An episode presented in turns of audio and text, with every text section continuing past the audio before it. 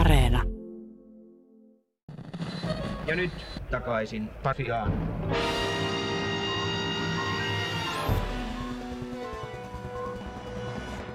Moi, mä oon Sami Lindfors. Ja mä oon Marjukka Mattila.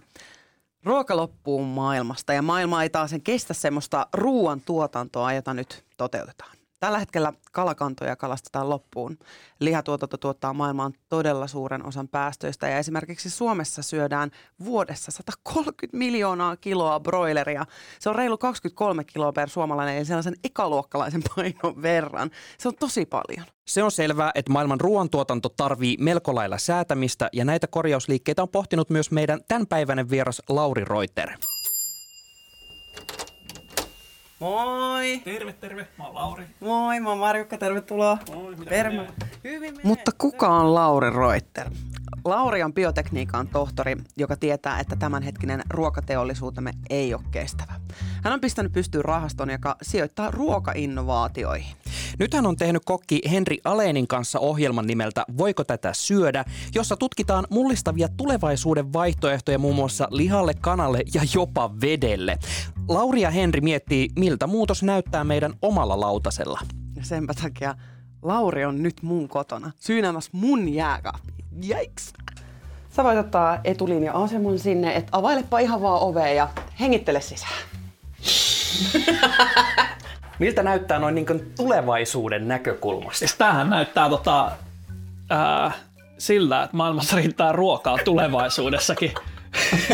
Eiks vaan? Venäs, mitä täällä on? Täällä on perunoita. Mä lähden täältä alalokerosta liikkeelle, kun täältä on niin helppo lähteä. Täällä on perunoita ja porkkanoita. Ne on hirveän hyviä. Siis perunahan on semmoinen kasvi, mitä meidän pitäisi syödä vielä paljon enemmän. Miksi? No kun se on hirveän ravitseva ja kasvaa aika vähillä resursseilla. Ehkä sitten tehdään semmoinen versio kuitenkin, että se niinku tarvii kestää tauteja paremmin.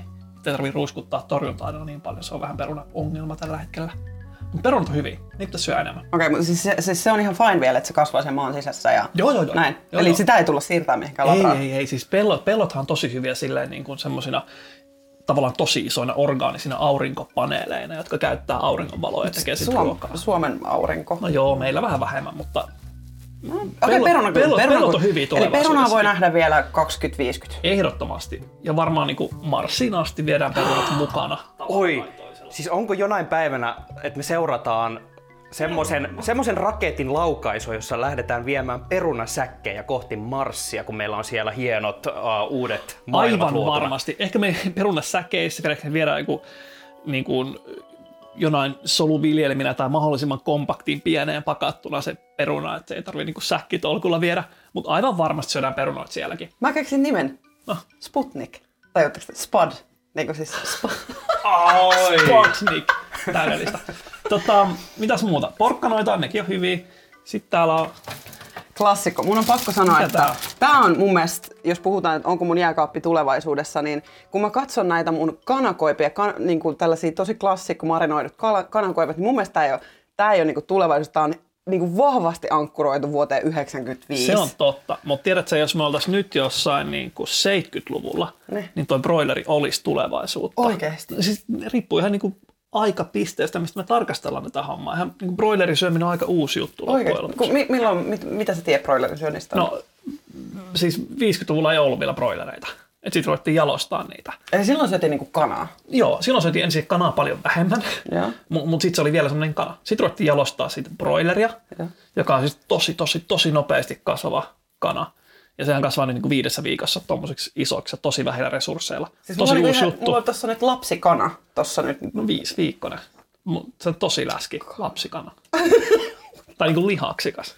Toi broileri, niin no, mä luulen, että ei enää ehkä niinku 20 vuoden päästä löytyisi jääkaapista. Oikeasti? Joo, kyllä mä luulen. Siis onko se se eettisyys, että kanan kasvatus on epäeettistä vai onko se se, että kanat se on niin kuluttavaa? No se ei ole niin kauhean kuluttavaa. Se on loppuksi ympäristölle niin melko hyvä tapa tuottaa eläinproteiinia, mutta eettisesti aika kyseenalaista. Et kyllähän siinä on kanasta tehty niin kuin ihan niin kuin tuotantokoneen osa. Ja sitten se, että tuolta leviää meillä sitten se seuraava lintuinfluenssa, seuraava pandemia. Että just nyt Venäjällä on ensimmäisiä kertoja tarttunut tämä nyt kiertävä lintuinfluenssa nimenomaan teurastamoissa kanasta ihmiseen. Ja tämähän on pelottavaa, koska mä tiedän tämän, ja silti mä ostan tuon paketin niin. Tuota kanasta. No sehän eihän sulle tuosta paketista hyppää niskaan, mutta siis se on tuotantosysteemi. Niin, että mä tuen niin tätä mahdollisuutta. Niin, tavallaan. Tämä on jogurtti, tämä on mango-appelsiin. Onko tämä niin kuin hedelmäpommi? Se on vähän niin kuin hedelmäpommi, mutta mä otin, tossa on hedelmäpommi. Ai kato, Joni. Mut nyt sä pidät siis maitotuotetta sun niin. kourassa. Mitä sanottavaa sulla on siitä, että mulla on täällä sit kuitenkin otettu, mulla on kaurajuomaa ja soijaa. Kyllä, mä oon niin sanottu sekaani. Onko tää nyt sitä fleksaamista? Tää on fleksaamista. Joo, mutta siis tää on aika tyypillistä. Monet tekee sitä. Ja varmasti niin kuin tulevaisuudessa niin sulla on enemmän noita kauramaitoja ja vähemmän maitojugurtteja. Ja siis nythän jogurtti on semmoinen, jotenkin niin kuin kahvimaito. Sullakin on täällä niin kuin, näköjään kauraista kahvimaitoa heti kahdenlaista. Niin se alkaa niin kuin, ihan yhtä hyvää kuin lehmämaitokin niin kahvissa. Mä väittäisin, että ehkä jopa vähän parempi malta. Niin. Mutta sitten nämä jogurtit on ollut vielä vähän kehnoja. Mutta siis mä luulen, että seuraavaksi tulee. Joo, se kaurasta tulee varsinkin vähän limaisen tyyppinen. Se on ihan samanlaista niin kuin happamuutta kuin, ja raikkautta kuin maitojogurtissa, eläinmaitojogurtissa. Mutta ne tulee. Sitten täällä on vegejauhista, siis jauhelihaa, joka on tehty kasveista. Joo. Siis onko tuttu tuote sulle? Joo. Tämähän on ihan, tämähän on ihan hyvä juttu. Mutta tästä mä haluaisinkin heti päästä siihen, että kun lihasta ei oikein suustu, tämä ei ole kuitenkaan jauhelihaa, tämä ei ole edes jauhelihan makusta. Mutta siis tämä näyttää jauhelihaa. Se näyttää. Käytetään niin kuin jauhelihaa. Kyllä. Sitten me ei olla vielä päästy niin kuin luopumaan siitä, että lihaa, siitä niin kuin syöjä ei halua luopua. Niin mikä voisi olla keino lihansyöjälle, jos haluaa vetää biffiä, mutta ei tykkää esimerkiksi massatuotannosta? Onko tämä se, tämä kasvissyöjä? No tämä on tietysti, kun tämä niin tämmöisessä muovirasiassa oleva, mikä tämä on, 250 gramman niin kuin mötkö jauhelihaa, niin tämä on tavallaan, eihän tämä ole lihaa, tämä on käyttöliittymä. Ja niin kuin, tämä on se tapa, millä me osataan käyttää ruokaa. Niin tästä luopuminen on tosi vaikeaa. Mutta mä luulen, että siis mehän voitaisiin nyt vähentää lihansyöntiä, eikö niin? Me voitaisiin vaan päättää, että syödään enemmän papuja, syödään enemmän kasveja, sillä hyvä. Se olisi voinut tehdä jo eilen. Mutta kun tämä on niin tuttua ja niin helppoa, ja me on niin totuttu tähän, että luultavasti me tarvitaan just tämmöisiä tuotteita, jotka maistuu samalta, jotka antaa sen saman kokemuksen, että käytetään samalla tavalla. Just näin. Se pitää pannulla samaa ääntä. Just näin. Sitten se on helppo vaihtaa. Sitten sä et tavallaan menetä mitään siinä vaihtokaupassa. Mutta kun meidän aivot on tosi settautunut siihen, että me tarvitaan nimenomaan lihan korvikkeita. Ei me tarvita kasvispohjaisia proteiinilähteitä. Me tarvitaan lihan korvikkeita, koska meidän aivot on kiintynyt siihen ajatukseen, että se on pihvi, perunat, salaatti. Me on totuttu siihen. Niin. Ja pois tottuminen voi viedä tosi pitkä aikaa. Ja sitä voidaan nopeuttaa sillä, että annetaan joku niin kuin vastaava juttu tilalle. Että ei me voida ottaa hampurilaisia pois ihmisiltä. Meidän pitää antaa niille parempi hampurilainen. Ja sitten se tapahtuu. Mutta niin lihatuotannon ja ruoantuotannon ympärillä pyörii ihan sairaasti tunteita. Se, että mistä se liha tulee, niin se on aina jotenkin niin kovin tärkeää. Sitä käytetään mainonnassa, se on niin kuin katumainonnassa. Mä näen lehmän kuvan ja se on omasta maasta tullut tämän pihviä. Et siihen liitetään tunteita. Samalla tavalla kuin tuossa vegejauhoksessa mä liitän näköjään itse tunteita siihen, että mä näen sen, että se näyttää sitten jauhelihalta. Niin, mutta sitten se liittyy niin kuin tunteita myös toiseen suuntaan. Että meidän niinku yhtä jaksoa kuvaa tässä Kaliforniassa. Mä sain niin kuin suuhuni semmoisen kananugetin, joka oli tehty kanan rasva- ja lihassoluista. Se ei siis koskaan ole ollut kana. Se ei ole koskaan kävellyt ympäriinsä, vaan se on kasvanut terästankissa. Ja sitten se nugetti maistui ihan samalle kanalle. Mutta se tuntui tosi erilaiselta, kun se mielikuva, mikä siihen liittyi, oli niin toinen. Kun nyt jos mä sanon tuosta broilerin koive, niin mulle tulee vähän semmoinen olo, että onko tämä nyt ihan ok kaikkien niiden mielikuvien takia, mutta se nugetti olikin tosi ok, kun siihen ei liittynyt niitä. Joo, kun sä puhutkin tuosta solukasvatuksesta, sähän teit semmoisen pikku källi tuolle Henri Alénille, että sä lähetit omia soluja sinne Japaniin kotipolttoiseksi kasvatettavaksi niin kuin lihaksi, syötäväksi lihaksi. Ja ensinnäkin kysymyksiä virtaa päähän. Lähetään sitten, miltä maistuu? No, ei kauhean yllätykselliseltä, että jos sä niin vähän pureskelet sun kynsiä, niin ehkä vähän samanlaiselle, ei niin kuin oikein millekään. Eli meikäläisen kankusta kasvatetut pihvit ei ole vielä ehkä niin kuin se semmoinen vielä se kulinaarisin nautinto, mitä me voidaan saada. Ei varmastikaan. Mutta siis kysehän oli tosi semmoista ehkä symbolisesta niin kuin nuggetista siinä mielessä, että niitä kankusta symbolinen nugetti. Että niitä ihmissoluja, niitä oli siinä niin kuin luultavasti hyvin vähän. Mutta se ajatus siinä on mun mielestä jotenkin kiehtovan häiritsevä. Että jos me ollaan valmiita siihen, että me kasvatetaan eläimen soluja ja tehdään niistä ruokaa, niin sitä eläintä ei tarvitse vahingoittaa siinä prosessissa, niin miksi me sitten kasvatettaisiin possun, kanan tai lehmän soluja? Miksei niin kuin pandojen, tiikereiden, en mä tiedä, sinivalaiden soluja? Ja jos me kasvatetaan niitä, niin miksei sitten... tätä. Niin, miksei sitten kasvateta ihmisen soluja? Niin kuin mekin ollaan vaan yksi eläimistä, ja jos nyt katsot possua ja ihmistä, niin aika samannäköisiä ne on. Mutta tiedätkö Lauri, tuossa avaat kyllä sit sellaisen matolaatikon, jossa lähdet ehdottaa jotain, että kasvatetaanpas pandan soluja tuossa nyt tuossa Petrimaljassa ja syödään se sen jälkeen. Se tässä oli koko pointti tässä sarjassa, että availlaan niitä matolaatikoita ihan niin kuin kirjaimellisesti. Hei, mutta Pees, mun pakko kysyä, oot sä kannibaali? No, jos sä et joskus purassu huuleen, niin tekeekö se susta niin kuin kannibaali? Tuossa tosiaan puhuitte siitä, että matolaatikoita availlaan ja niin herätetään keskustelua, mutta niin miksi meidän pitää käydä tämmöisiä keskusteluita? Pitääkö nämä matolaatikot nyt oikeasti avata? Kyllä, kaikki matolaatikot pitää nyt avata. Ja siis ihan sen takia, että me ollaan nyt semmoisessa tilanteessa maailmassa, jossa tämä pallo ei kestä. Siis ruoan tuotanto aiheuttaa ison osan meidän ilmastopäästöistä, vesien rehevöitymisestä, maaperän pilaantumisesta, mutta sitten myös biodiversiteetin häviämisestä. Niin kuin elämä häviää tältä pallolta. Ja sillä on hirveän paljon niin kuin tekemistä sen kanssa, miten me syödään, miten me ruoka tuotetaan. Et on aivan selvää, että niin kuin tähän tilanteeseen me ei voida jäädä. Pitää mennä johonkin suuntaan. Ja samalla ihmisiä, joka on enemmän, niin on aivan selvää, että niin kuin takaisinpäin ei voi mennä. Et nyt pitää niin kuin mennä eteenpäin. Ja sitten tarvitaan uusia teknologioita, uusia ideoita. Ja se vaatii sitä, että me ruvetaan puhumaan niistä. Ja yhdessä päättää, mihin suuntaan me halutaan mennä. Katsellaan, mitä sieltä matolaatikoista löytyy. Monesti näissä jutuissa esiintyy se, että nauta on se suurin ongelma.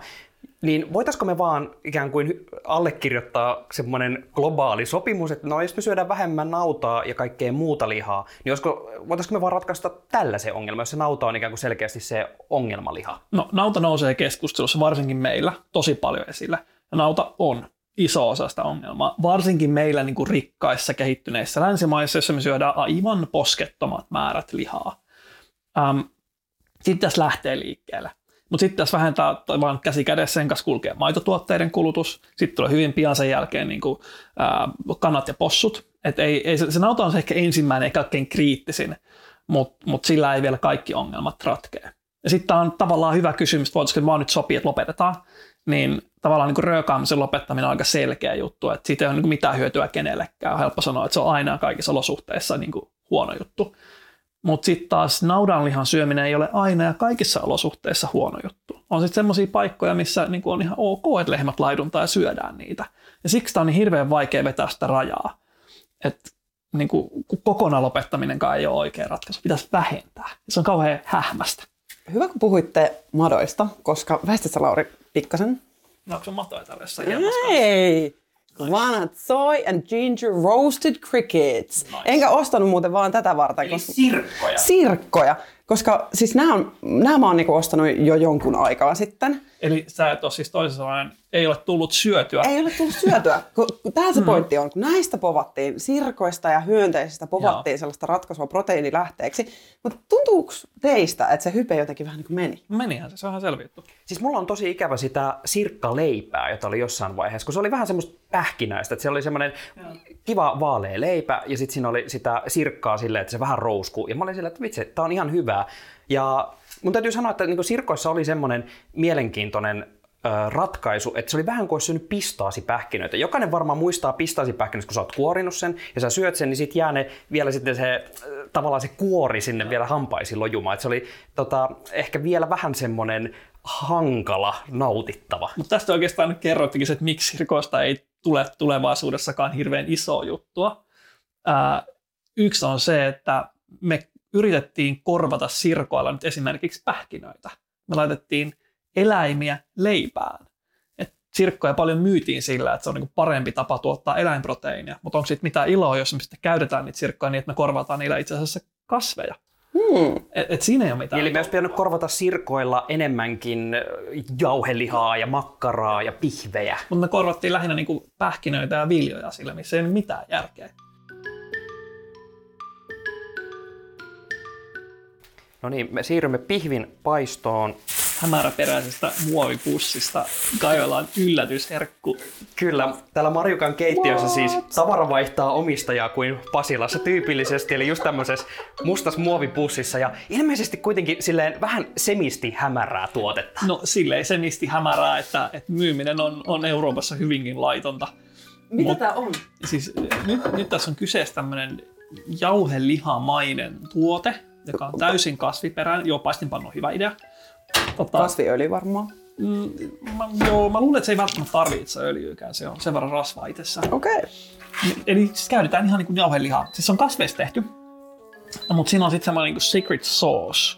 Eli sinne on laitettu geenimuunneltujen mikrobien avulla tuotettua synteettistä verta. Kato, kun tonne katot, niin se vähän tihkuu tuommoista punaista. Haistapa sitä.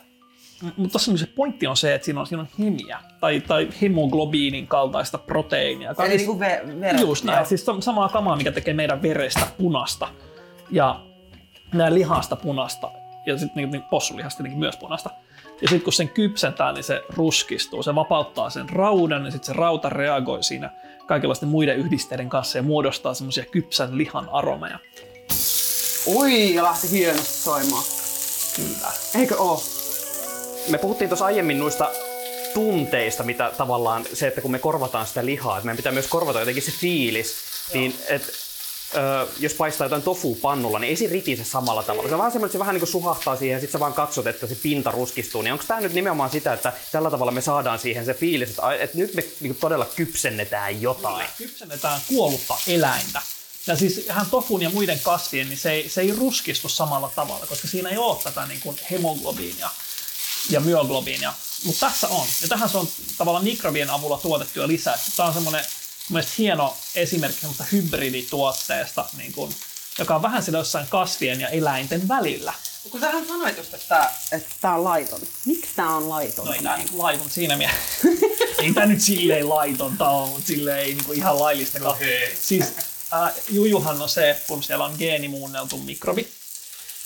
Niin se on Yhdysvalloissa ihan ok, mutta Euroopassa se olisi tämmöinen GMO-tuote ja sille pitäisi hakea myyntilupa ja sellaista lupaa tällä tuotteella ei vielä ole. Vaikka se muuntelu on tapahtunut mikrobitasolla? Joo. Onko toi nyt kuitenkin sit vähän, eihän me oltaisi laitettu yhdistetty kanaa ja possua? No ei, mutta me yhdistettiin niinku tavallaan soijakasvi ja hiiva. No, mä yhdistän niitä mun keittiössä. Totta. Mutta siis, joo, onhan se vähän outoa, kun ajattelet esimerkiksi noita juustoja, mitä se on jääkaapissa. Kato, miten kaunis puskee. Ihan tosi hyvä. Ja tullaan harmaantua tuolla kuin jauhelihaa. Niin. Siis, jos ajattelet juustoa, mitä se on jääkaapissa, niin siellähän on käynyt tämmöistä juoksutetta. Tämmöistä entsyymiä, joka saa sen maidon saostumaan. Ja alun perin se kaiveltiin vasikoiden vatsoista, mutta sitten kun se on vähän ällöttävää, niin 90-luvulla keksittiin tapa, miten me voidaan tehdä sen muuntogeeninen mikrobi, joka tekee sen saman entsyymin, joka me voidaan laittaa nyt sen juustoon. Ja nyt niin valion juustoissa on ihan fine, että käytetään tämmöistä muuntogeenisen mikrobin tuottamaa entsyymiä, mutta koska se ei ole ainesosa, se on apuaine, sitä on niin vähän siellä.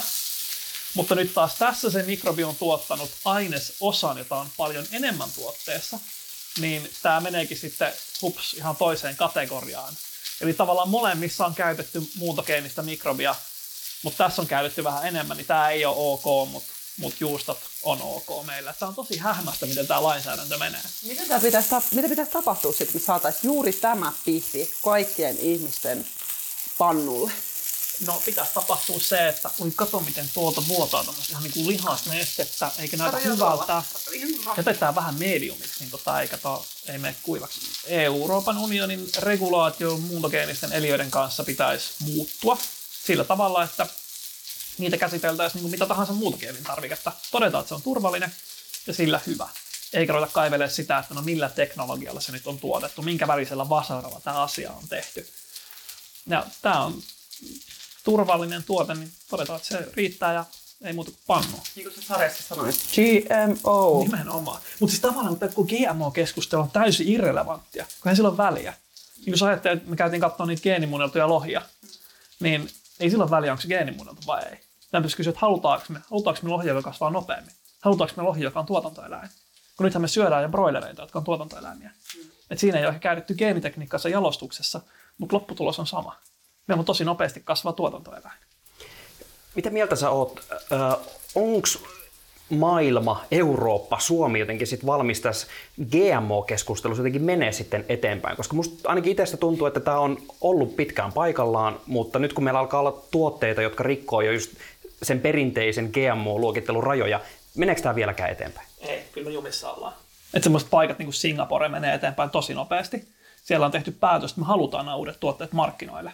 Meidän pitää ratkaista ne ongelmat, niin sitten ne tulee siellä. Meillä Euroopassa ollaan tosi varovaisia, suhtaudutaan ehkä vähän jopa aatteellisesti näihin asioihin.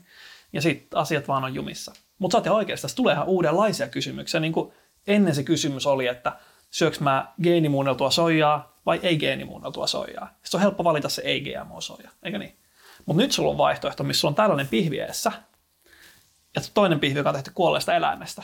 Ja valitset se nyt mieluummin niin kuin GMO-pihvin vai kuolleesta eläimestä tehdyn pihvin. Et valintatilanteesta tulee ihan toisenlaisia nyt. Ja mä toivon, että se vauhdittaa tätä hommaa paljonkin. Ruvetaanko syömään? Ruvetaan syömään. Hei, käykää dig in niin sanotusti. Hei, yes. Tehdäänkö tästä oikein super tämmöinen tulevaisuuden lautasellinen ja avataan Crack the Circus. Niin tarkoitatko sä, että nyt tämä meidän niinku hyvin alkanut vegaaninen lounas, niin laitetaan siihen nyt eläintä päälle. Niin. No mä ajattelin ottaa ainakin vähän eläintä tähän kylkeen. Ja nyt kun tää vetelee pelkillään. Mm. Tämmöisethän syödään usein niinku hampurilaisissa välissä, niin, ei tätä niinku sinänsä. Ehkä mä tuolta aistin vähän sellaista kasvismaista, mutta tää on niin kaukana siitä raastepihvistä, mikä löytyy sieltä yläasteen kasvisruokalinjalta kuin olla ja voi. Et terveisiä vaan niinku sinne menneisyyteen. Että... Sehän tässä on, että tää on ihan eri asia. Mm-hmm. Ennen me on tehty kasveista niin kuin hyviä kasvisruokia, mikä on tosi hyvä. Ja me tarvitaan niitä tietenkin tulevaisuudessakin. Ja pointti tässä on se iso muutos tässä on se, että nyt on tehty kasveista tuote, joka vastaa siltä kokemukselta ihan lihaa. Mm. Ja eihän tietenkään, niin jos kasvis syö valmiiksi, niin mitä väliä sillä on. Mm. Ei tää tuote ole sulle. Mm. Jos tykkäät lihasta ja et ole valmis luopua siitä, niin tämä voi helpottaa sitä niin sen välimallin tuote. Tästähän onkin hyvä päästä sit siihen aiheeseen, että jos ei halua luopua niistä lihasta, niin on olemassa tämmöinen planetaarinen ruokavalio. Kerro siitä vähän. No, se on semmoinen iso niin kuin tutkijaryhmä kasannut semmoisen mallin, niin kuin tavallaan lautasmallin, joka olisi hyvä paitsi meille ihmisille, meidän omalle terveydelle, niin myös tälle planeetalle. Tässä teidän sarjassa puhutaan tosi paljon siitä, että ruualle, sille miten sitä tuotetaan ja se, että miten me sitä syödään, mitä me halutaan meidän pöytään, sille pitäisi tehdä jotain ja äkkiä. Miksi tämä on jotenkin vaikeaa tajuta ja miksi asiat jotenkin tuntuu, että ne etenee tosi hitaasti ja pitäisikö nyt edetä myös nopeammin? Ehkä meillä on vähän se vauhtisokeus, että me ei huomata, miten nopeasti asiat oikeasti etenee. Mietin, ettei kaupasta löytynyt pari vuotta sitten vielä tällaisia lihaa imitoivia tuotteita ollenkaan, ja nyt ne on siellä. Et kyllä asiat liikkuu eteenpäin.